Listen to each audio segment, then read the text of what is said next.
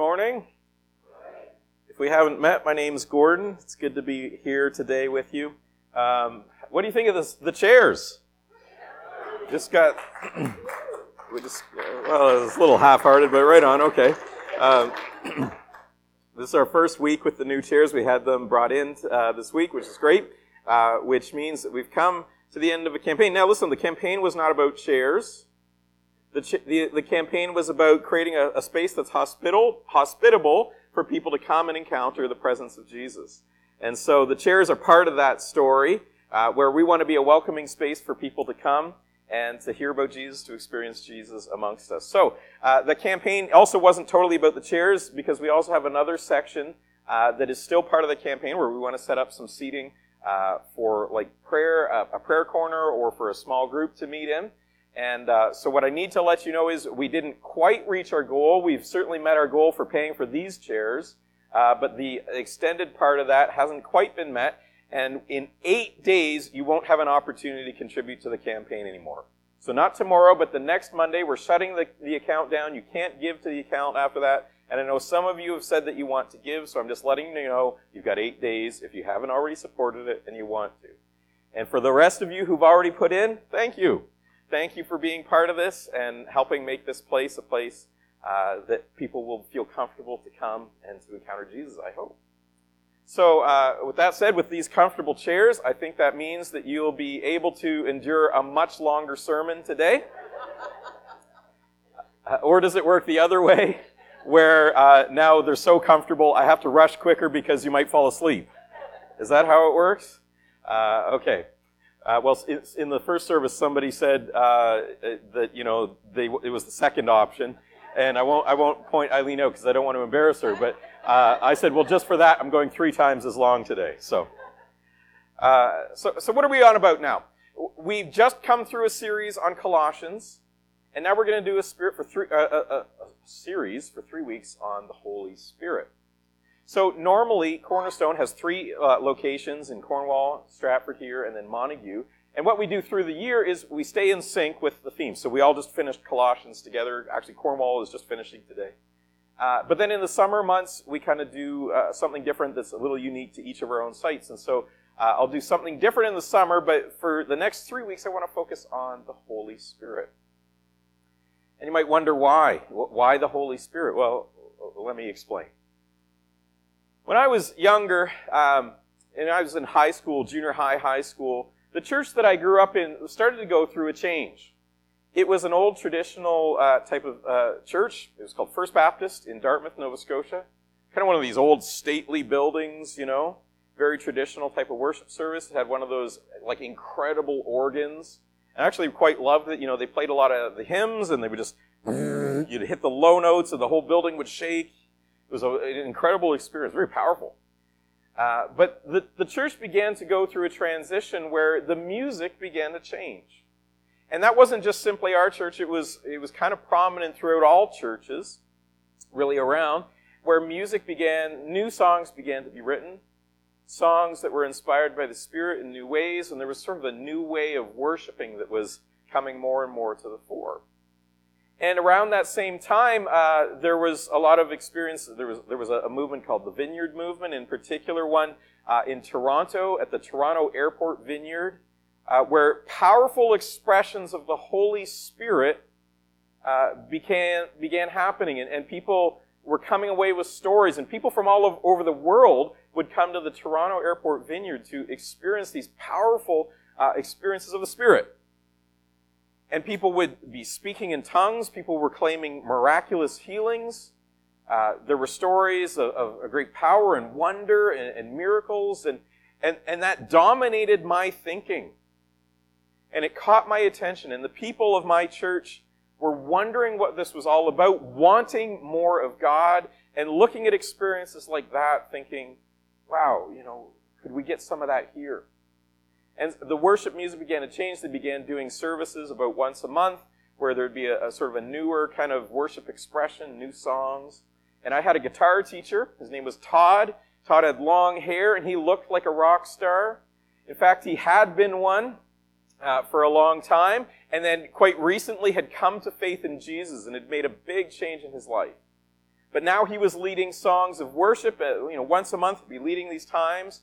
And there were new songs that were coming out. In fact, he was even writing them. And I remember one evening uh, going with some of my mentors in the faith to a special concert slash worship service that he was a part of, and they were going to record some of the songs he'd written. And I, I, watched that evening unfold, and I saw just things that I'd never seen before. I, I saw people just beginning to speak in tongues, people with arms raised starting to shake, and then even falling to the ground, and and people were claiming, again, these miraculous sorts of experiences and encounters with the Holy Spirit. And, and I'm not here to say whether or not those were real or not. That's not my point. But my point was to say I found that very strange, sometimes exciting, sometimes just very confusing. And I, I bring that up to say my experience of what the Holy Spirit was was more uh, hard to understand than, than anything else for a long time. In fact, I've put some of the perceptions I think that many of us might have when we hear the word the Holy Spirit or the name the Holy Spirit. Some of the perceptions we might have is, oh, the Holy Spirit is very spontaneous, or wild, mysterious, maybe even miraculous. Some people it's it's charged a little more negatively. It's oh, the Holy Spirit means you're overly emotional. I don't know what your experience has been, uh, but as I've grown in my own faith and understanding, I've come to see that yes, the Holy Spirit can be spontaneous from our perspective. I think the Holy Spirit is actually often knows very well what it's doing.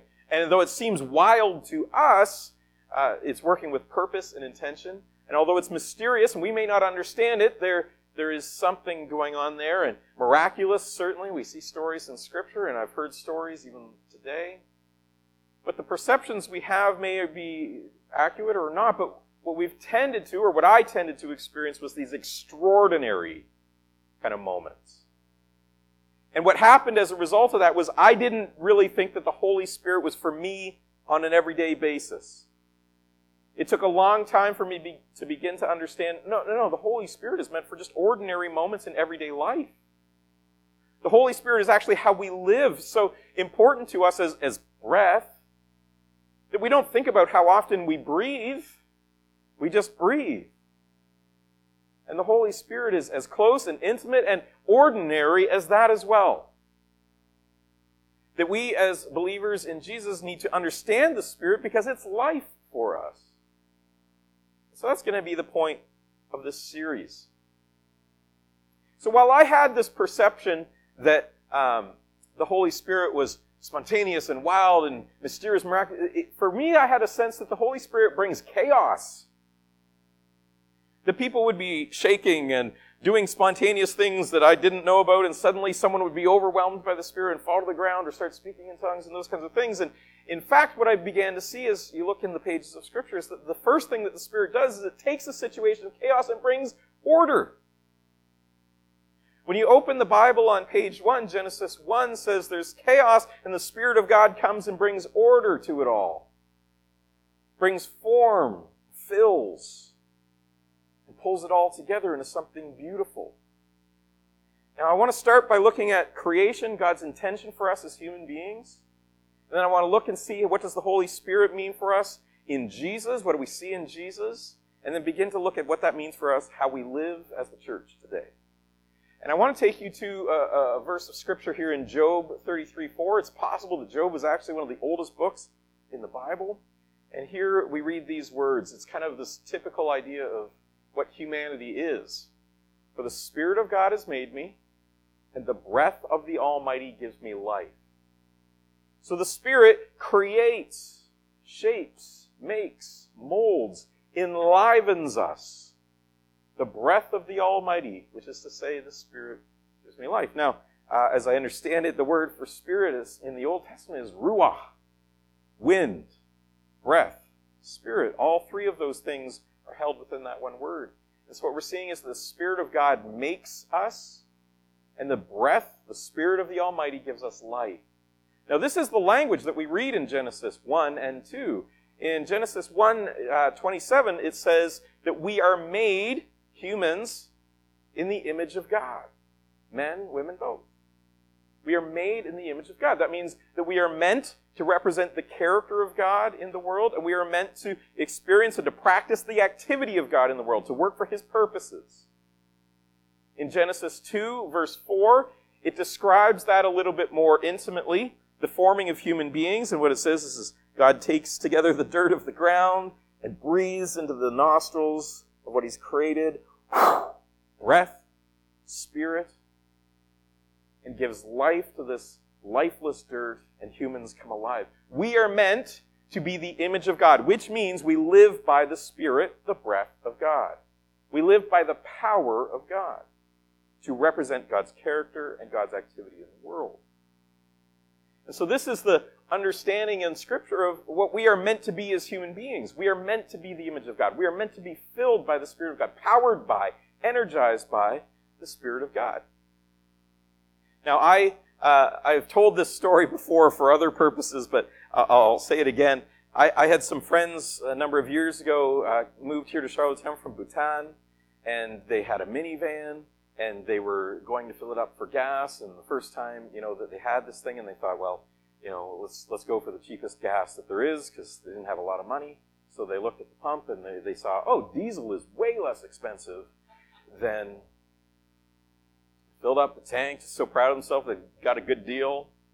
And of course, diesel doesn't work. It destroyed the vehicle. They had to immediately take it in for repair. We were meant to be fueled by, to live by the Spirit of God. And yet, in sin, we've turned away. We've tried to live in our own power, do our own thing, do it our own way. It doesn't work. That's why we need Jesus. That's why Jesus comes. Jesus shows us a new way, how we were meant to be in the first place, but he makes it possible for us to live in a new way, to be healed, to be restored. So we're going to look at Jesus because we've been saying through Colossians that Jesus is the image of God. Jesus shows us what it's like to be truly human. Jesus shows us what God's intention and his design for us was. Jesus also makes it possible for us to live out that image and to be made new. And so now let's look at Jesus. And we're going to go through Luke because Luke has a special particular emphasis on the work of the Spirit in Jesus' life. And we're going to look at what Jesus and the Holy Spirit together show us for how we are meant to live as humans in relation to the Spirit. Luke 1:35. Now this is the moment where Jesus um, has not yet been born, and Mary, his mother, is being told by an angel that she's going to give birth to a son. She says, How can this be? I'm a virgin. And the angel replies, The Holy Spirit will come upon you, and the power of the Most High will overshadow you. So the baby to be born will be holy, and he will be called the Son of God. See, at the beginning of Jesus' life is his conception, and it's brought about by the work of the Spirit. The Spirit brings life, new life, and brings a birth. We're going to go quickly through these next four verses as it just kind of gives us an understanding of the life of Jesus and what it means in the Spirit. In Luke 3:21, the very first thing that we see Jesus do publicly, Jesus has not yet begun his ministry, and he goes to be baptized. One day, when the crowds were being baptized, Jesus himself was baptized. Maybe some of you have been hanging on wondering whether or not you should be baptized. Well, if it was good enough for Jesus, I submit to you that perhaps you should take a page out of his book and be baptized as well. So Jesus himself was baptized. As he was praying, the heavens opened and the Holy Spirit, in bodily form, descended on him like a dove. That's why the title slide we saw had a picture of a dove. So the Holy Spirit in bodily form descended on him like a dove, and a voice from heaven said, You are my dearly loved Son, and you bring me great joy. There's many beautiful things about this, but one of the things that I quite like is that Jesus hasn't done anything yet. Jesus has not yet begun his ministry, and already he has the Father's approval and love. And what for us is a great message, I've said this before, it's a great reminder for us that we don't earn God's favor, that God loves us already, and that in Christ we are his dearly loved child who brings God great joy. He delights in us. He loves us. That's the, what we see in Jesus, that Jesus' identity is made clear by the work of the Holy Spirit and the Father's voice together, bringing about that clarity of who Jesus is. So the Holy Spirit comes. Uh, the, the three persons of the Trinity are evident in this moment.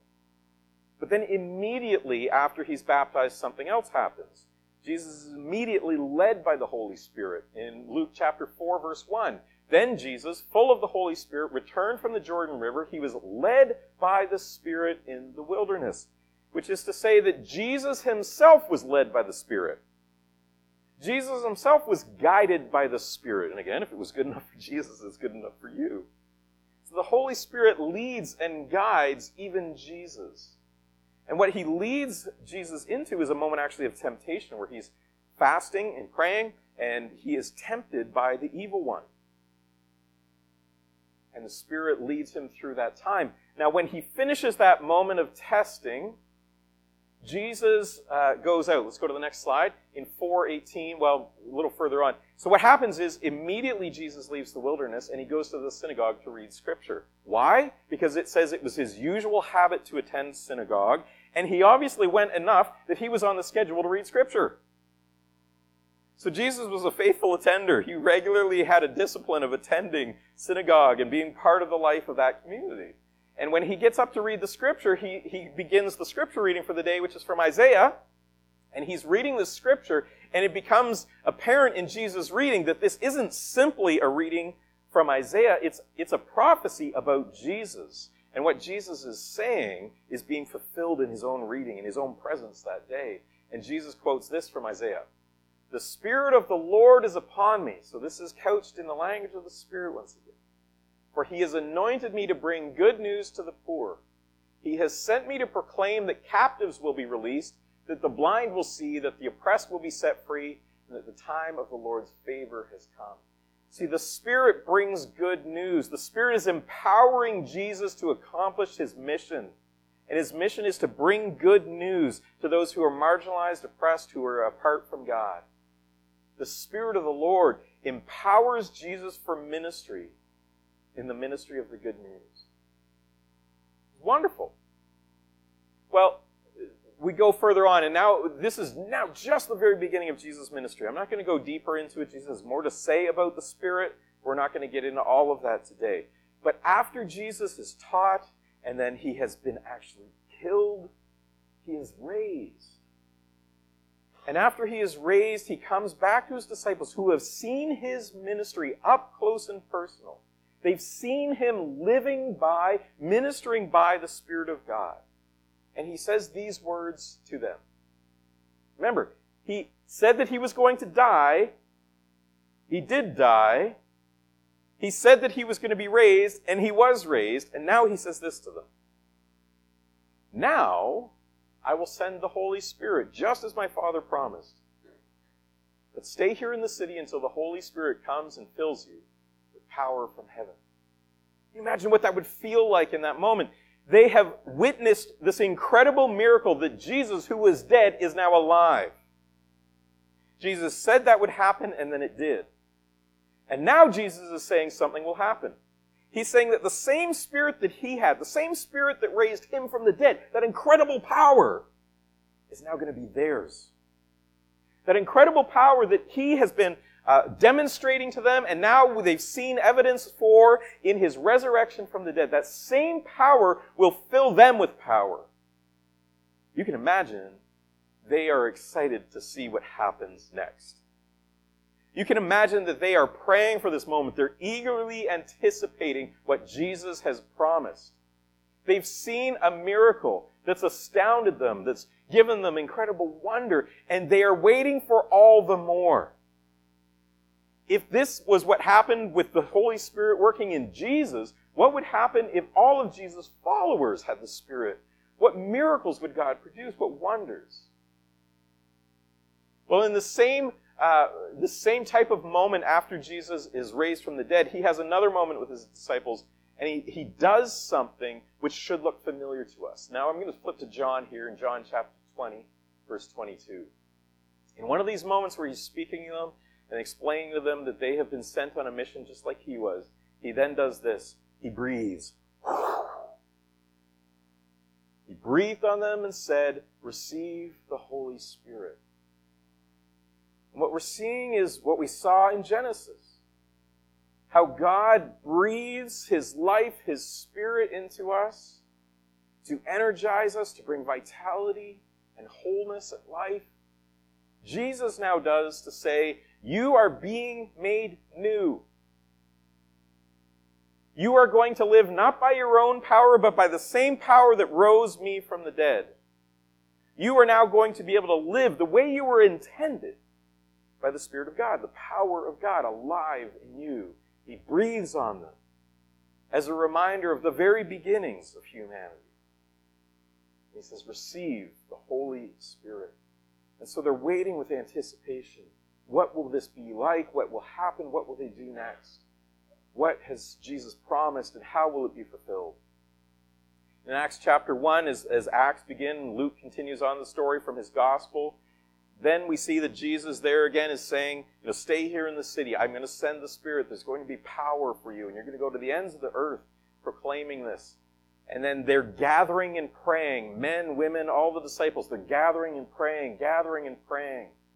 And they're preparing and anticipating and waiting for God to work and move and for the Spirit that Jesus promised to arrive. And then it does.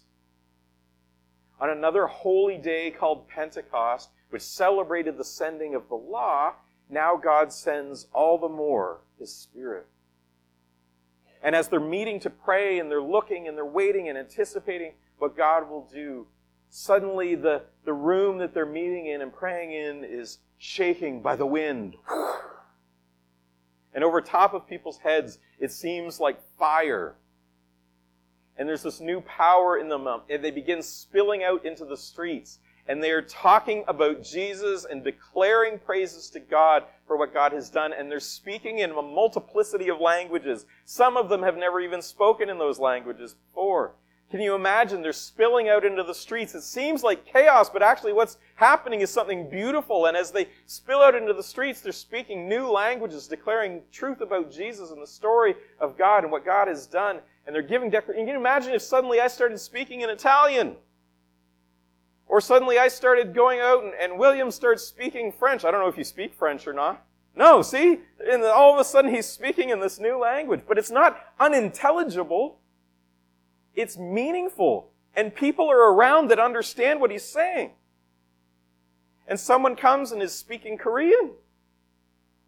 Someone is speaking Ubuntu. Someone is speaking uh, the languages that you and I might not understand, but someone else does. And people are hearing this and wondering, what in the world is going on? Are these people drunk? And then Peter, one of Jesus' closest disciples, and yet the one who would betray him, Jesus, restores him, and then Peter stands up in this moment. And he begins to offer an explanation of what's happening. And Peter says, These people aren't drunk. It's only 9 a.m. And I'm sure there's some guy in the back saying, well, it's not too early for me. But he says, you're not just seeing chaos. You're not seeing people that are out of control. What you're seeing is people who are now controlled by the Holy Spirit. And God is doing something powerful here amongst you. There's men, women that are speaking and prophesying in all these different languages, declaring the truth about Jesus. And what they're seeing is something that had been predicted a long time ago by the prophet Joel in the Old Testament. And Peter says, Let me read some scripture from you. And he pulls out Joel and he says, This is what you're seeing here now is what was promised a long time ago. And here's what he reads from Joel. In the last days, God says, I will pour out my spirit upon all people. And he said, You're seeing young people, you're seeing old people, you're seeing men, you're seeing women, you're seeing all kinds of people now speaking based on the Spirit of God. And then Peter says this, quoting from, um, well, he's no longer quoting Joel. He says, God raised Jesus from the dead, and we are all witnesses of this. Now he is exalted to the place of highest honor in heaven at God's right hand, and the Father, as he had promised, gave him the Holy Spirit to pour it upon us, just as you see and hear today. And Peter is explaining to them what the wonder is that they're seeing right in front of their own eyes. And he's saying, God's poured out his spirit upon us. We can now live in a new way. God's breath is in us, and we have a new life, a new power. Now, I'll mention here, uh, since we're here as well, what's interesting to me about this is that when the Spirit of God is empowering all of these people, it draws attention to the person of Jesus. And some of the experiences that I had uh, that were supposedly, and I won't say whether or not, it's not for me to say, but some of the experiences I had with the Holy Spirit, it didn't really point me towards Jesus. It just left me feeling confused or wondering. And I think when we, we see the Spirit of God at work, it's definitely going to lead us towards Jesus in some way. And so that's what happens here in this moment. But as Peter says all this and people are looking at Jesus, they say, Oh my goodness, this is amazing what you're seeing. There's so much hope and there's so much promise for everybody here. It's not just for a select few. It's not just for men that get in on this. It's for everybody. Rich, poor, young, old, men, women, everybody gets in on this. That's incredible. How do we get to be part of this? And then Peter says, Here's what you need to do you need to re- repent, to turn from your ways and turn back to God. And as you turn to Jesus, you need to be baptized as he was baptized and to follow him. And so people began responding in droves. This is a powerful moment. This is day one of the church, their first day, opening day. And 3,000 people say, I'm in. And they get baptized. That's a good day. That's a good day for any church. We are well past day one here in Cornerstone Stratford, but I'm still looking for a day where we have 3,000 people who respond to Jesus in that way. I'd be happy if it even came across over, you know, I'll take over 100 days. If a 1,000 people came to Jesus, I'd be happy. Okay, even 300 days. Well, let's not get into the numbers. But there's this incredible experience of the Spirit of God leading people to Jesus and they begin living in a new way because the Spirit is forming them into a new kind of way of living. It's forming them into community. They start meeting together, they talk about Jesus, they talk about the teaching of the apostles, they start sharing their meals with one another and praying and participating in the Lord's Supper. They start spending their money on other people who are in need, and they show generosity. They even sell things that they own, and that's what the Spirit is producing in them. It's new life. It's not chaotic, it's beautiful. It's allowing people who are broken to be healed, who are excluded to be included, who are a, a, a far away from God to come near to God. This is a beautiful thing that's happening. This is what the Spirit of God does. As the church grows and is formed around the person of Jesus, later uh, we'll hear uh, Paul reflect on what happened here as he's writing to Titus. He writes this When God, our Savior, revealed his kindness and love. He saved us, not because of the righteous things we've done, but because of his mercy. He washed away our sins, giving us a new birth and a new life through the Holy Spirit. He generously poured out the Spirit upon us through Jesus Christ, our Savior. See, through Jesus, the Jesus that we've been hearing all through Colossians is above all and first in everything through Jesus, we receive His Spirit to live out this new birth, to have a new start, to have a new life, a new life that's shaped and holy and good and whole because of what Jesus is doing and what the Spirit is doing in us. We have a new birth and a new life. So now I want to talk about what it means to live by the Spirit if that's our goal, how do we live by the Spirit if we're meant to be empowered by, to live by the Spirit of God in ordinary ways? Well, it means first and foremost, we have to have that new birth. We have to experience that new life. We have to repent of doing things our, our own way. We have to stop running on diesel. We have to let the engine be repaired and replaced. We need to have the new birth, the new life that only Jesus offers, and that the Spirit begins to work in us. Just as Jesus was born of the Spirit, we need to be born of the Spirit to have new life breathed into us. We have to turn to Jesus, to turn from our ways and to turn to the way of Jesus. We also, living by the Spirit means that we live out of that new identity that we have, that identity as children of God. We hear about that in Romans 8, which was read earlier. We live out of that identity that says, You are my beloved child, and I love you. I take joy in you. Just as Jesus has heard those words pronounced over him, that's what we live out of too. You aren't just some forgotten person, someone alone, cast aside, little old you. No, you are a child of the King of the universe. And the incredible good news is that God notices you, knows you, loves you, adores you, and wanted to be intimately involved in your life as close as a breath.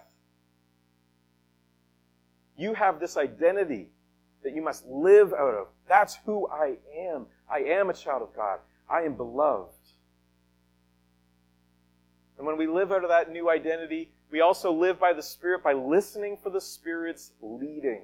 That means the choices that we make, the way that we live, is based on the leading of the Spirit. Now, that's a longer conversation. We're going to get into it later. In a moment, I'll say just a couple of things that help us learn how to do that, how to listen for the leading of the Spirit.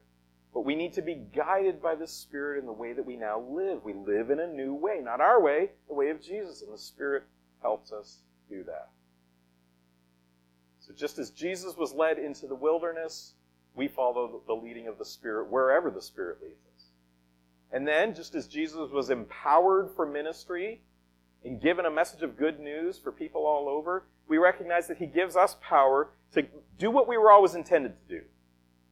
Genesis says we were meant to cultivate the world and to make it uh, to be fruitful, to be multiplying, and to make something beautiful, reflective of God's own character and activity in the world. We are meant to cultivate the world into a greater beauty and greater thing. And so wherever we see brokenness, we show up by the Spirit and try to bring the healing of Jesus. We see something ugly or unjust, we respond with justice and kindness and grace and mercy. We make up the difference. We show up and we fill the gaps. We take broken things and try to make them whole in the name of Jesus. Where there's people that are lonely and excluded, we welcome them into community, into life. Where people that are hungry, we feed them. Where people that are isolated in prison or a prison of their own mind or struggling with mental illness, we show up and we show presence. When someone is thirsty and dry and feeling empty and broken, we show up and offer a cup of cold water in the soothing presence of the life of Jesus.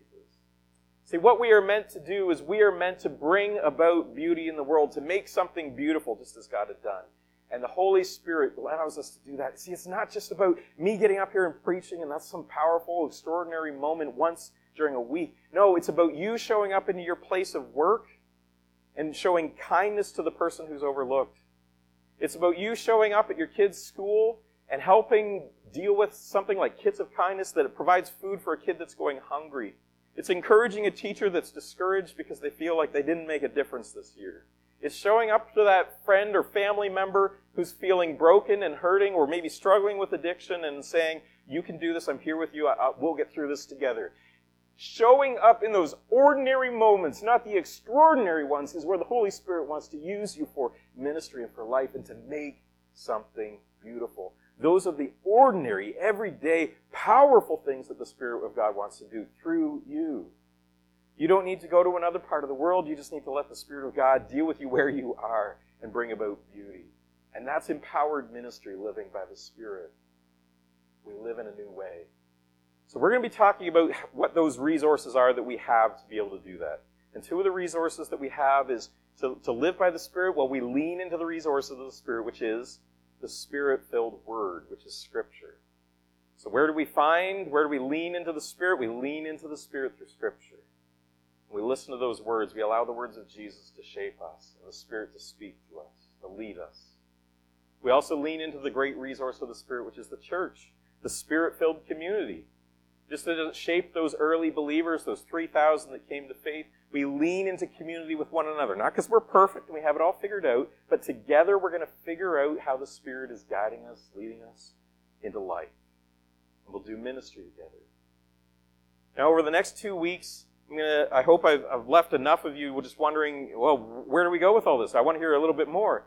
And over the next two weeks, we're going to talk about how the Spirit of God shapes our character and then shapes our activity. The character of God, the character of Jesus within us, but the activity of God and the purposes of God in the world as well, and how we live and builds us up by the Spirit. Those are the things we're going to lean into. Uh, that's, that's really our, our message for today. Can you imagine what it would be like if each of us, if each of us felt the fullness of God within us.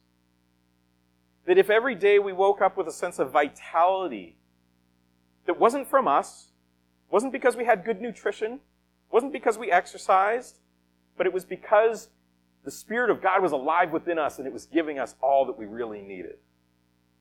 What would it be like if we felt that strength and empowerment when we ourselves are, are recognizing our brokenness? What would it be like if we had that sense of power and hope within us alive by the truth of Jesus? What would it be like if that shaped how we lived? How would that impact the people in our neighborhoods, the community around us? What kind of difference would that make in the world where you live? If we were really living by the Spirit, I think it would be beautiful. And in the next couple of weeks, we'll lean into that more. Let's just pray together, and then the worship team will lead us in another song. Jesus, we thank you that you give us your Spirit. A Spirit that produces new life, a new birth that we can live out of, a new start. Thank you that your Spirit gives us that, that, new identity as a child of God, that we can live out of that rather than the past and the sin and the failure that we've experienced already, but that we live out of that identity that you have given to us. Thank you that we can be led by you through your Spirit and you can lead us into life. And thank you that you empower us to make something beautiful in the world, to produce great ministry and work that cultivates the goodness that you always intended for your creation. Now, Jesus, by your Spirit's filling within us, would you allow us to know the life that comes from you and you alone, the life that you desired for us in the beginning and made possible in your coming and in your resurrection? And as you begin to make all things new, would you do that in us today? As the wind of your Spirit breathes upon us and through the rushing power of that life giving force, we would know your fullness, your joy, and your delight. And that the world would see you and hear you proclaim through us. In the wonderful name of Jesus, by the power of the Spirit, we celebrate you, God above all else today. Amen.